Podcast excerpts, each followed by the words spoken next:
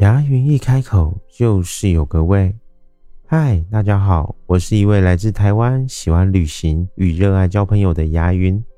接下来，我们一起聊聊今天的话题吧。今天咱就来聊聊，你认为的爱情是需要感性还是理性？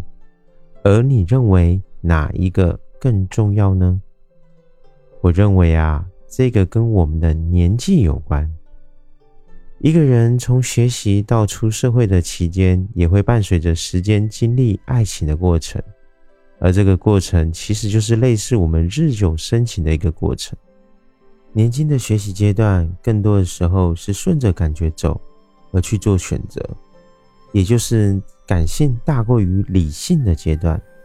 因为学习期间，我们多数并没有去思考毕业后的状况，而是沉浸在那个阶段的。甜蜜恋爱，但是伴随着学习结束，进入到了社会中，我们开始面临了社会中的许多现实情况，例如工作压力、人际关系的经营、生活开销等等，都会逼着我们去不断的进行选择与面对。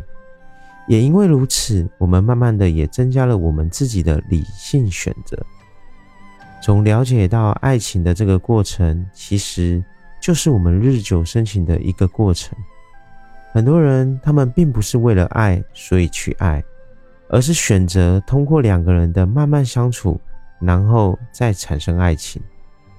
在日常的生活中，有一种常见的情况，也就是，比如多年学习的同学最终走到了一起，或者是出社会后与公司的某一位同事最终走到了一起。其实这也是一种从友情升华到爱情的一种过程，这也是感性到理性的一个过程的转换。当然，这种爱情的方式，我个人觉得也是比较靠谱的，因为只有透过时间的沉淀与相处了解，才能够知道两个人之间到底合不合适，最终才会去选择自己想要的。毕竟两个人的相处时间很长。如果选择错误了，就会让彼此的后半生陷入了万劫不复的深渊中；如果选择正确了，那两个人就是携手白头到老。所以，我认为成年人如果在面对爱情选择题的时候，我们应该带更多的理性，并且以主观现实的角度去看待爱情，去思考未来相处是否合适等问题。当然，在考虑这些问题之前，我相信彼此也具备了一定的感性因素在里面，否则又怎么会去思考合不合适呢？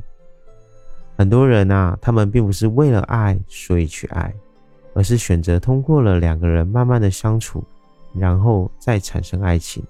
包括相亲也是一样的，如果相亲后没有经历一小段时间的相处交流，又怎么会有感性的元素出现呢？当然，除了不考虑太多，纯粹为了应付家里而闪婚的，那你就属于不讨论的意外了。然而，在爱情中了解一个人固然重要，但也不要太过于死板。如果真的喜欢且感觉合适，就去大胆的尝试追求，否则最后只会留下遗憾的背叛。理性的同时，感性也是非常重要的哦。